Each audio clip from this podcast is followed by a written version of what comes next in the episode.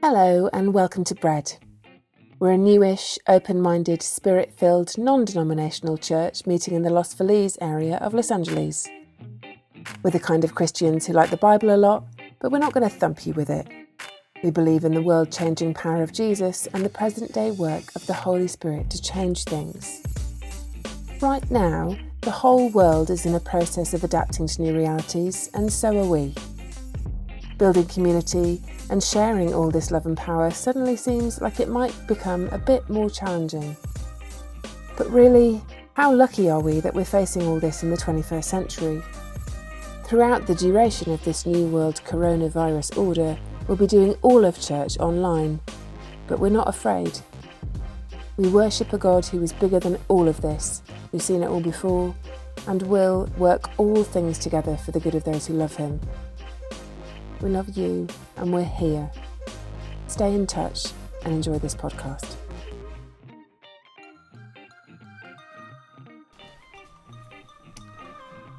So I think one of the odd things about our current situation is this weird juxtaposition between two very contrasting feelings that we are having. On the one hand, it's hard to imagine a time where we've not only felt but also been so alone. We're restricted to our homes, we're isolated, we are actually alone. Now, I'm lucky enough to be able to uh, run in Griffith Park. It's kind of on our doorstep, so I can just run straight out, and I've been running there uh, various times each week. And my run yesterday, as I'm running down, it's completely empty as it has been since this thing started. Normally it's packed, but it's completely empty. But there are a few runners here and there.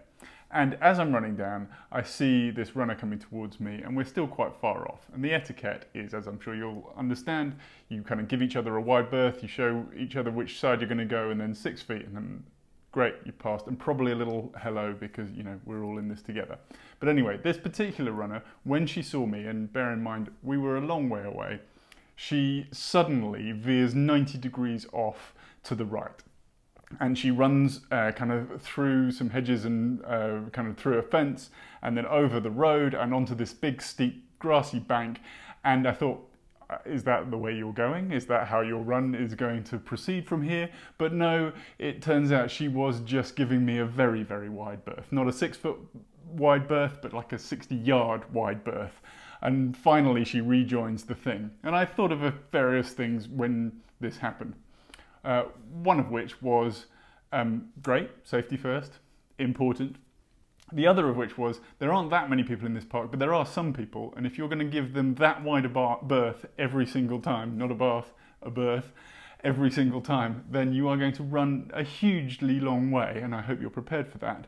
But thirdly, and, and actually quite seriously, what I felt was um, wow, that felt horrible. You have made sure that you're nowhere near me for very good reasons, obviously. But I feel incredibly lonely in this moment that you don't want to go even close to me. I suppose it's probably a little bit like what lepers in Jesus' time would have felt like when they have to announce that they're a leper and everyone clears away. And it made me feel sad and it made me feel like, oh my goodness, this is not how humanity is supposed to be. We're not supposed to be distant from each other. There's um, there was an overheard in LA Instagram post the other day of this self-isolating couple, and one of them says, I, I think I need to see someone."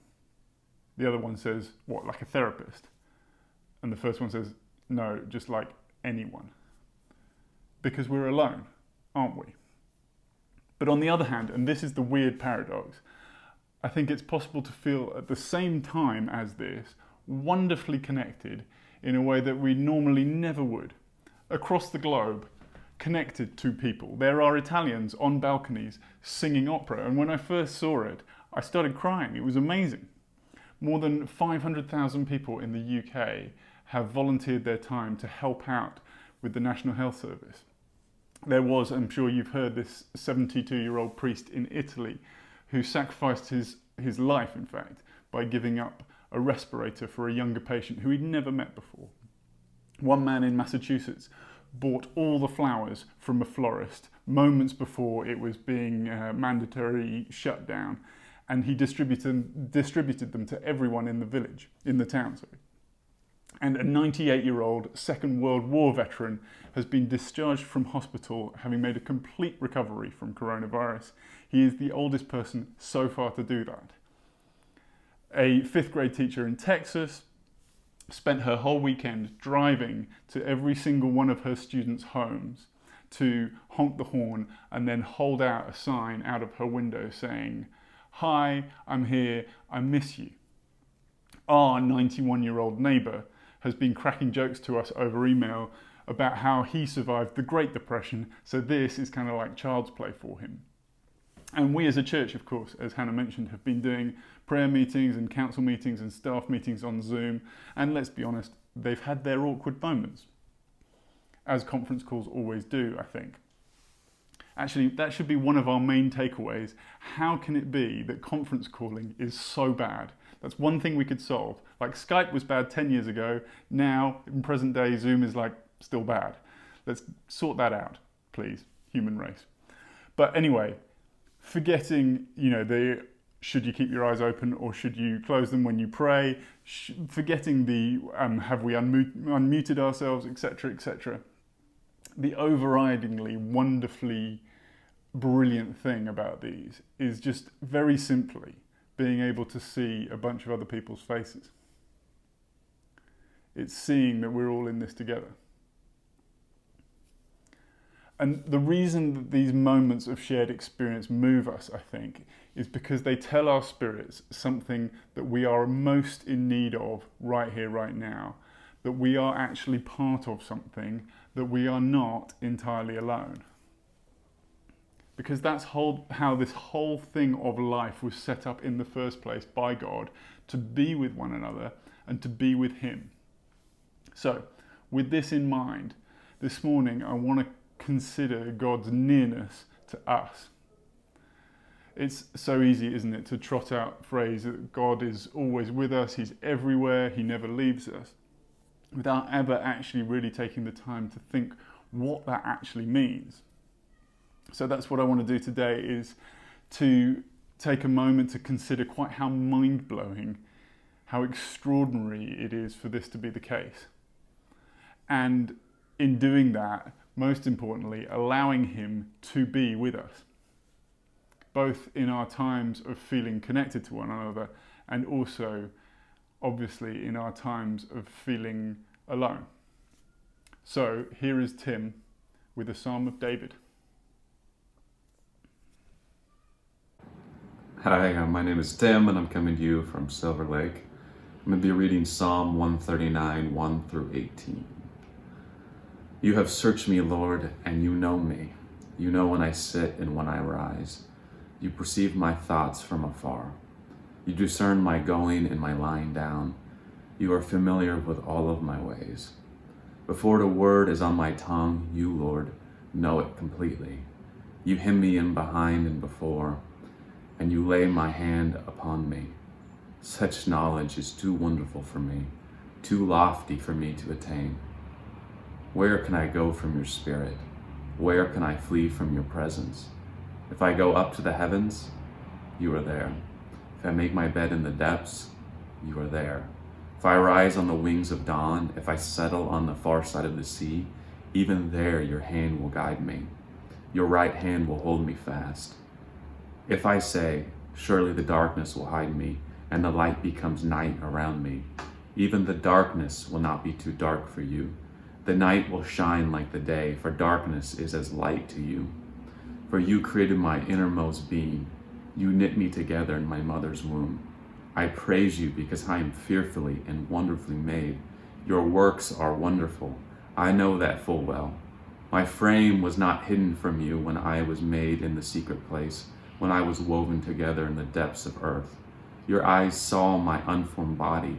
All the days ordained for me were written in your book before one of them came to be.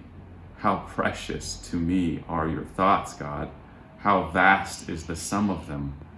Where I to count them, they could outnumber the grains of sand. When I awake, I am still with you.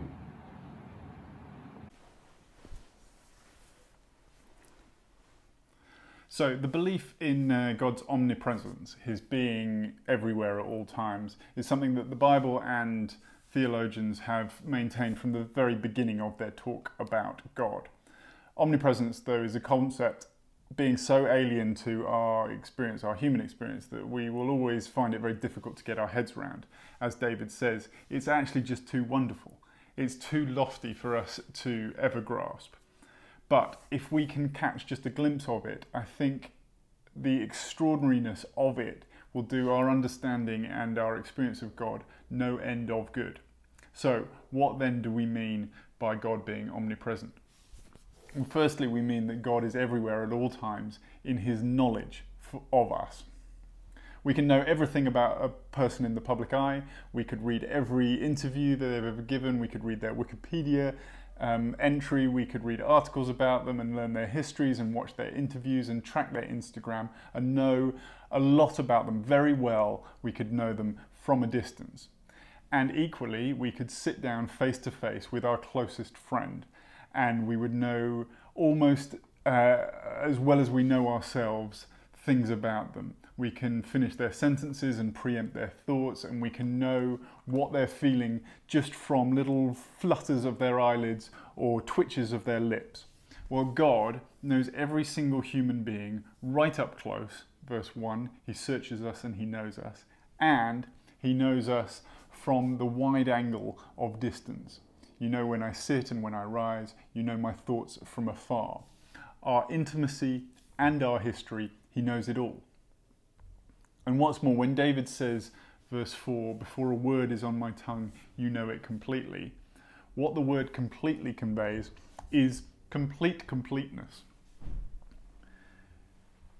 When we look at ourselves, we see a little slice of ourselves in time. Perhaps we read a bit of our history into that present view. I will forever be the person who fainted heroically but nevertheless fainted at the birth of my first child. It's something that will always colour who I am in the present. It will also always colour our marriage for some reason. It's often brought up at dinner parties. But that's who I am in the present, a little bit of past. And we can also, of course, read a bit of our hope for the future into our present slice view of ourselves. I will at some point have a six pack. It's going to happen, it is inevitable, or at least a four pack, or at least some sort of definition on some part of my body at some point. This will happen because it's going to be in the future, and it's kind of who I am now. But ultimately, we only ever see ourselves as a slice in time. When God, by contrast, looks on us, he doesn't see a slice, he sees all our present, all our past, and all our future, all the time in a moment. So, only God knows who we really are. And it's why, as we so often say, He knows us better than we know ourselves. It also is the reason why none of what we're currently going through, individually, as a race, as a whole world, none of it is a surprise to Him whatsoever because God is everywhere in his knowledge of all of us and the whole universe. And God, secondly, is also everywhere at all times in his presence with us. Verse 7 Where can I flee from your presence? says David. And the word for presence is synonymous with God's face. In fact, it's actually what it means. And this is important. Yesterday it was Evie's 11th birthday, our eldest daughter, the one at whose birth I fainted heroically. Now, obviously, she can't have a par- party, she can't see her friends, but we did say to her, you can have any food that you like throughout the day. So, for dinner, steak and chips, good choice, Evie. For lunch, uh, we had, what did we have? Silver Lake ramen, very good choice, Evie. And for breakfast, pancakes. Now, normally, she would want British pancakes, but yesterday we had uh, fluffy American pancakes, sort of this high. British pancakes are, as you might imagine, kind of limp and flat. Just what you'd think. Now, I am particularly good at making British pancakes. I'm not a great cook, but I can make British pancakes. And the key is to have a very thin batter and to spread it as wide as you can for that limp thinness. Now, and this is the point and why I'm talking about this God is not like English pancake batter. I know. Boom. Theological bombs being dropped here. Mind blown. It's okay. All in a day's work for me. God is not like English pancake batter. In that, he is not stretched thin across the whole universe so that we only get a sort of dilute version of him at any given point. When David says there is nowhere that he can flee from God's presence, his face, he is saying that wherever he goes, wherever we are, God is there in his fullness, fully him. We see his face in every moment in time, in every point in space, all of him fully. So he is fully with us. How does that make us feel? I'm going to be honest. Most of the time, that actually makes me feel quite uneasy.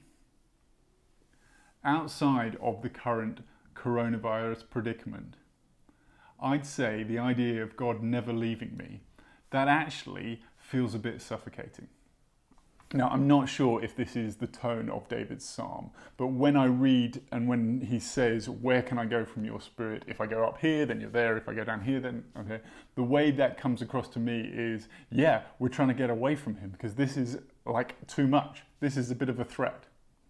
Now, I know I'm quite extreme in this, but my greatest fear, and it's something that sort of plagues me as part of who I am, is that my fear is that I'm going to be controlled that I want, if I ever feel like my freedom is threatened, then I want to get away from that as quickly as possible.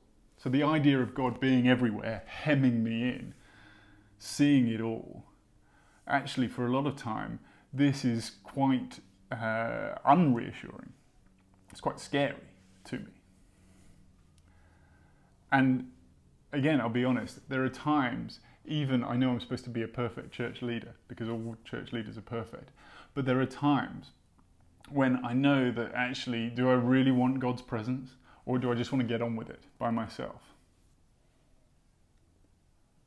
Because we can just get on with it. We can just put things together, and the idea of God being in it or not doesn't really, you know, factor into it.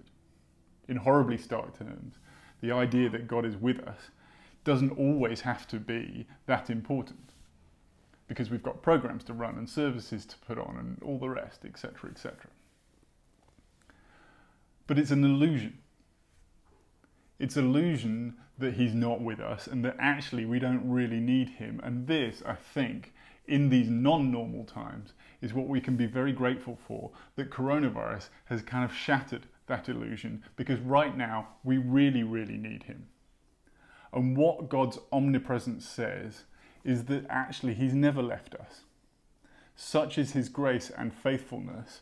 When we don't want Him, He's still there with us. And when we desperately, desperately need Him, He's still there with us. Even there, your hand will guide me, your right hand will hold me fast. It means that He's there fully at all time in every hospital bed in every ward, in every hospital, in every country across the globe. He's there in every filing for unemployment. He's there with all those you love the most in this world. He's there across national borders, across languages and divisions. He's there in every briefing room, in every respirator factory, in every vaccine lab. And He is there, of course, right now in your room with you, fully with you, His face angled towards you. Isn't that incredible? Isn't that mind blowing? But there's more. Because I don't think it's just our need of Him when we do finally admit that actually we need him that makes his presence appealing. But it's also when we actually come to grips with what that presence is like, the nature of him. Because he's not just with us, he's also with us in power. Because his presence is creative and sustaining. He knit us together before we were born, and he sustains us for all our days.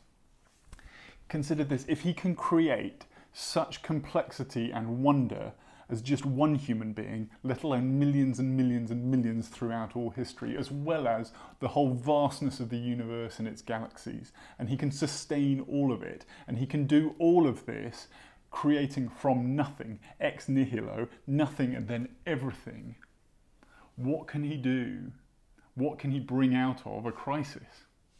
His creative force cannot be constrained and we can listen to his voice and we can follow his creative purposes.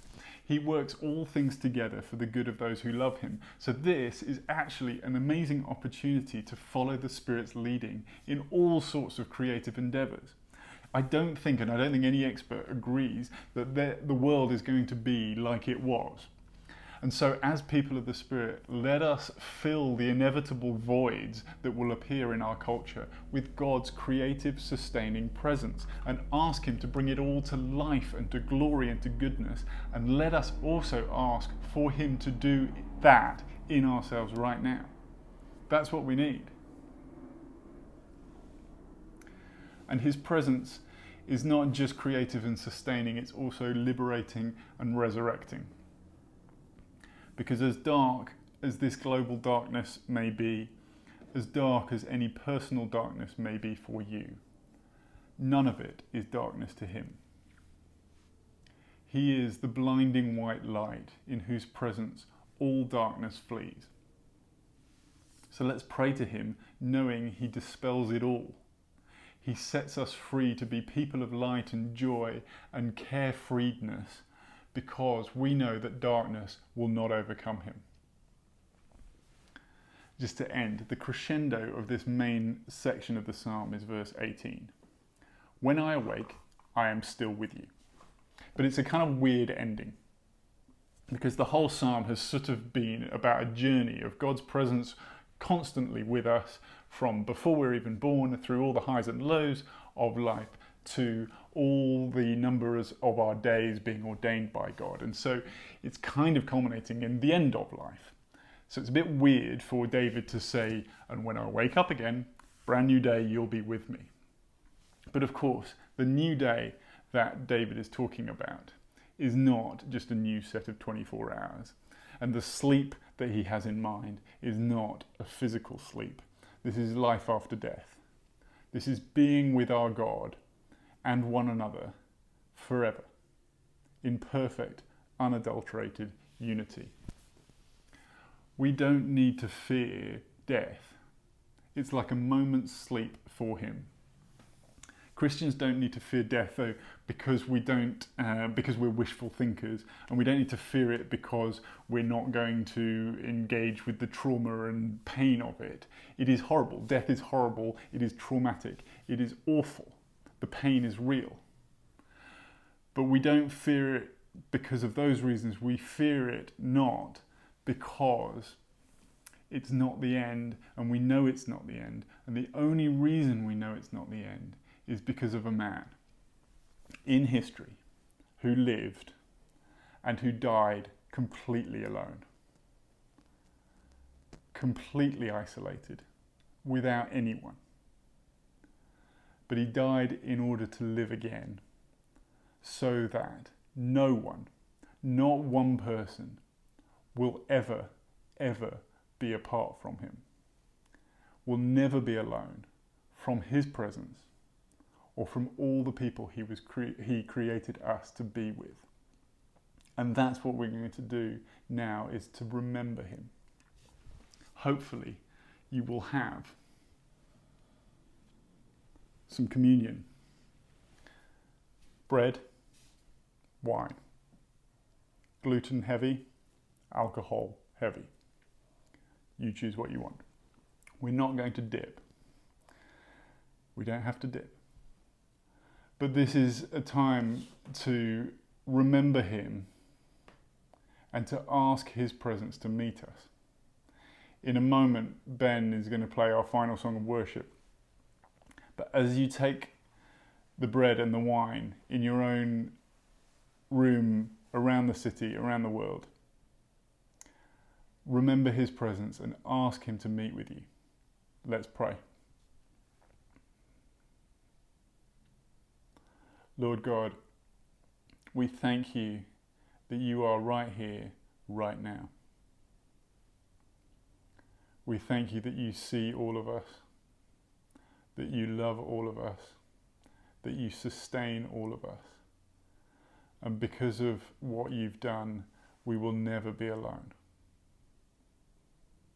That you pour out your power into us to create and sustain, to redeem and resurrect us. And as we take this bread and this wine, we say thank you.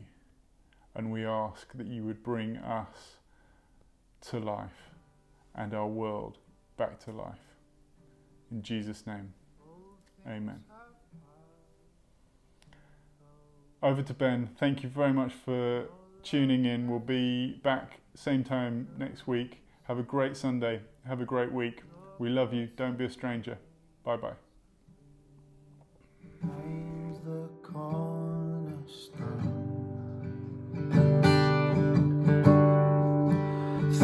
That we thought were dead are breathing in life again. You caused your sun to shine on darkest nights. For all that you've done, we will pour out our love. This will be our anthem song. Jesus, we love you. Oh, how we love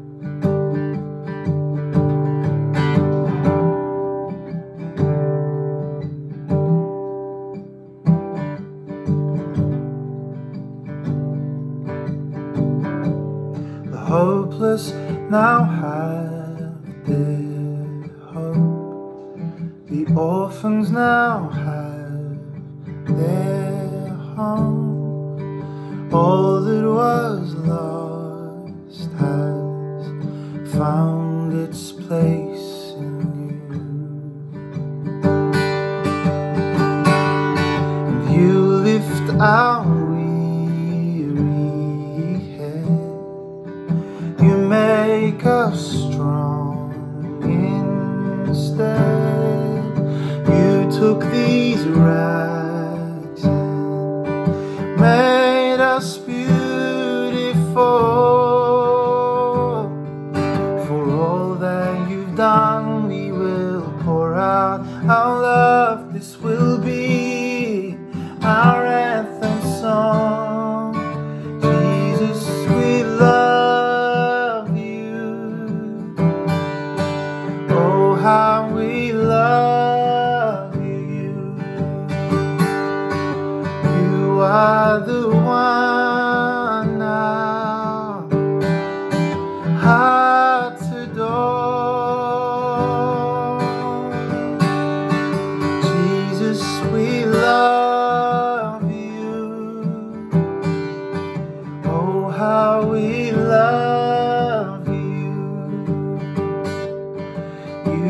are the one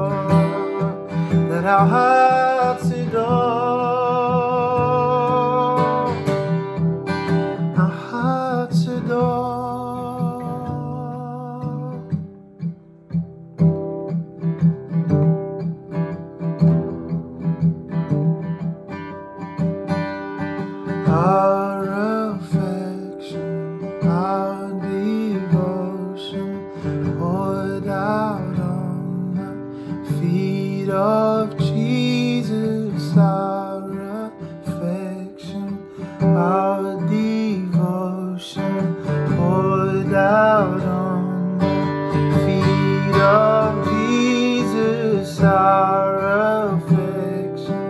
Our